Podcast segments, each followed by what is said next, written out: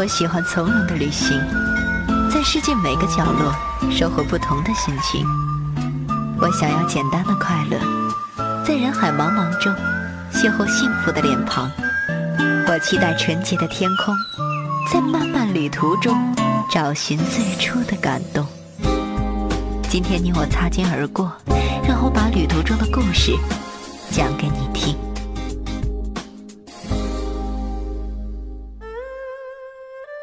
舒阳为您讲述学者谢田笔下的一步一世界，带您走过他所见到的最美的世界遗产。今天我们寻味古中国，来到了古城平遥。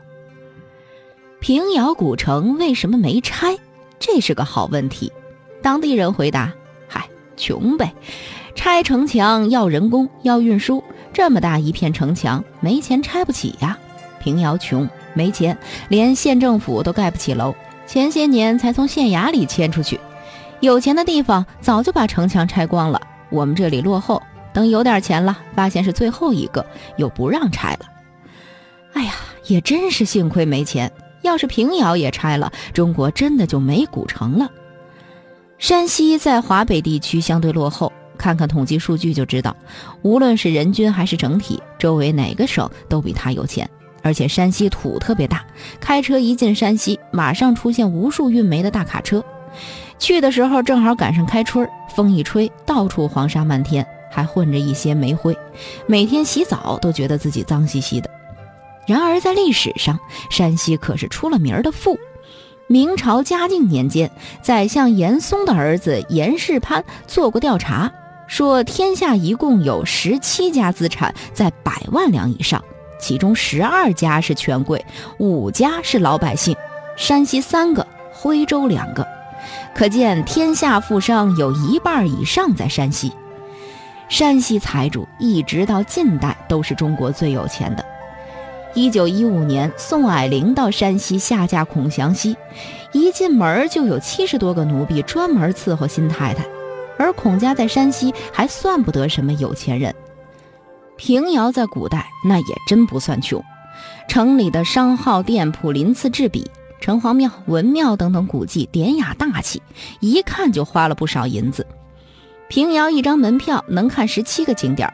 除了几个寺庙和城墙、县衙之外，全都是各种商号票局，可见当年的繁荣。镖局是最有武侠气的地方。明清时期，主要的货币是白银，几万两银子运输起来风险极大。行家一看车辙和尘土，马上就知道车上有多少银子。金庸小说《碧血剑》里，袁承志为了运财宝，招来的匪贼竟然有上千人。于是，镖局应运而生。贵重物品的运输可以用镖局来降低风险。古时候技术落后，政府对国家的管控力弱，哪怕是太平盛世，治安也不算好。城里一到晚上就要关门宵禁，城外呢，到处是占山为王的绿林豪杰。从杨家将里的孟良交赞到井冈山的王佐、袁文才，最不缺的就是土匪。为了生存，人们都要练武。明朝时候，连书生都是随身佩剑的。至于镖局的镖师嘛，更是要武艺超群才行。武功不够，自己人头落地，镖局还要赔钱。到了近代以后，政府对国家的控制力大大加强了，大王响马纷纷被消灭，出行也有了铁路，于是镖局就用不着了，人们也不用佩剑练武了。现在平遥的镖局里还有练功用的重物和射箭的靶子。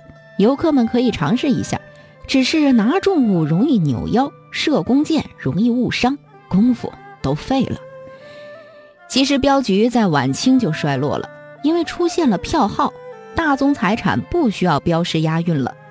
平遥的票号是全中国最早的，一八二三年的日升昌成立，其功能和今天的银行类似，在甲地存钱，到乙地领取，这是个必然。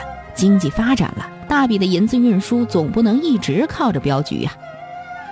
古人写字是竖排版的，“日升昌”这三个字，无论是正着读还是反着读，都是日日升。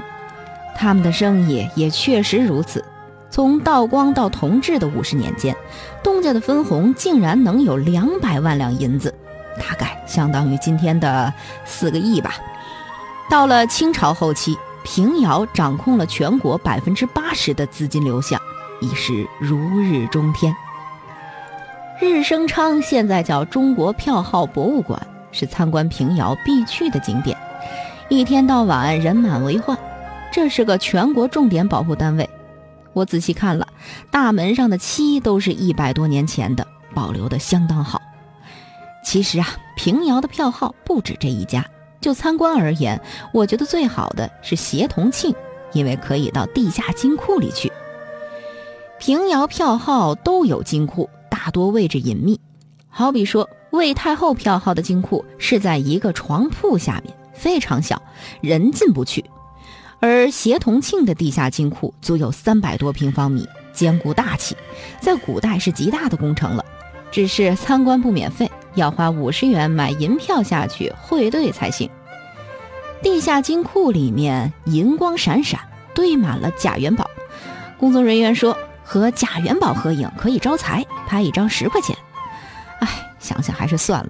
心想这哪是招财呀，分明是破财嘛。但是来拍照的人很多，各地的游客纷纷捧着贾元宝，开心的在茄子声中留影，然后掏出真人民币付钱。哎，看来人家说的没错，贾元宝还真是招财的。山西票号早已衰落不存，但是当年能够做到那么大，可见还是有些长处的。主要来说吧，有两点：首先，晋商常年做生意，知道信用是值钱的，于是特别讲究诚信，这是做大买卖的前提。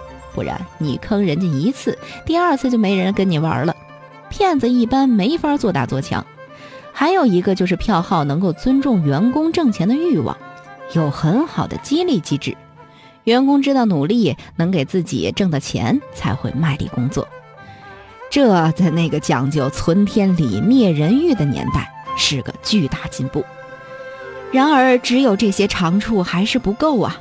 从十九世纪开始，中国被卷入了一个全世界飞速发展的新时代，社会结构和价值观念全部打破重来，非暴力、高识字率、长时间工作、储蓄。一大堆以前完全无法想象的全新价值观拔地而起，时代的脚步很快，跟不上时代的就要被淘汰。票号在中世纪是进步的，但是现代社会那就是落后的，所以山西票号在民国初年就通通关门大吉了。这些票号都是保守的小本经营，平遥五家位字头票号的资本是最多的，也只有七十万两银子。而现代银行是社会招资，实力雄厚。朝廷曾经想让山西票号合伙现代银行，但遭到了拒绝。之后一竞争就瞎了。而且票号的制度太落后了，银行借钱是要抵押的。好比说，房贷的抵押是房子本身，还不上贷款的话，银行可以拍卖房子，这对借出的钱是个保护。然而票号不管那套，万两银子一句话要抵押。多伤面子啊！于是，一遇到赖账的，那就是血本无归。很多人说起晋商或者徽商的衰落，都会为之叹息几句，仿佛悲哀于过去的美好时光。然而我不会，我觉得晋商衰落是件好事儿，因为社会资源是有限的，资本和劳工在一段时间里就那么多，落后的产业要是迟迟不能倒闭，就必然要占用工人和资本。这只会让先进产业的人工和资本不足，减缓先进产业的成长速度，从而也起到了降低社会财富、阻碍经济发展的作用。旧的产业不去，新的产业不来，镖局倒闭对票号是好事儿，票号倒闭对银行是好事儿。造马车厂家的倒闭，它占用了人工和资本，还可以去造汽车。跟不上时代的产业就必须任其被市场淘汰。从而把资源转移到更有效率的产业上。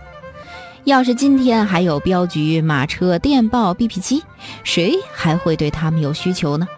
如果让政府补贴养着一群没有用的工人，那等于是让先进的企业和工人出钱交税，去养活落后的企业和工人。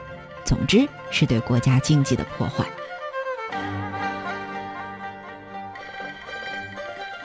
好了，听众朋友，边走边看，舒阳暂时和您分享到这儿。互动方式还记得吗？欢迎您关注微信平台“边走边看”的舒阳。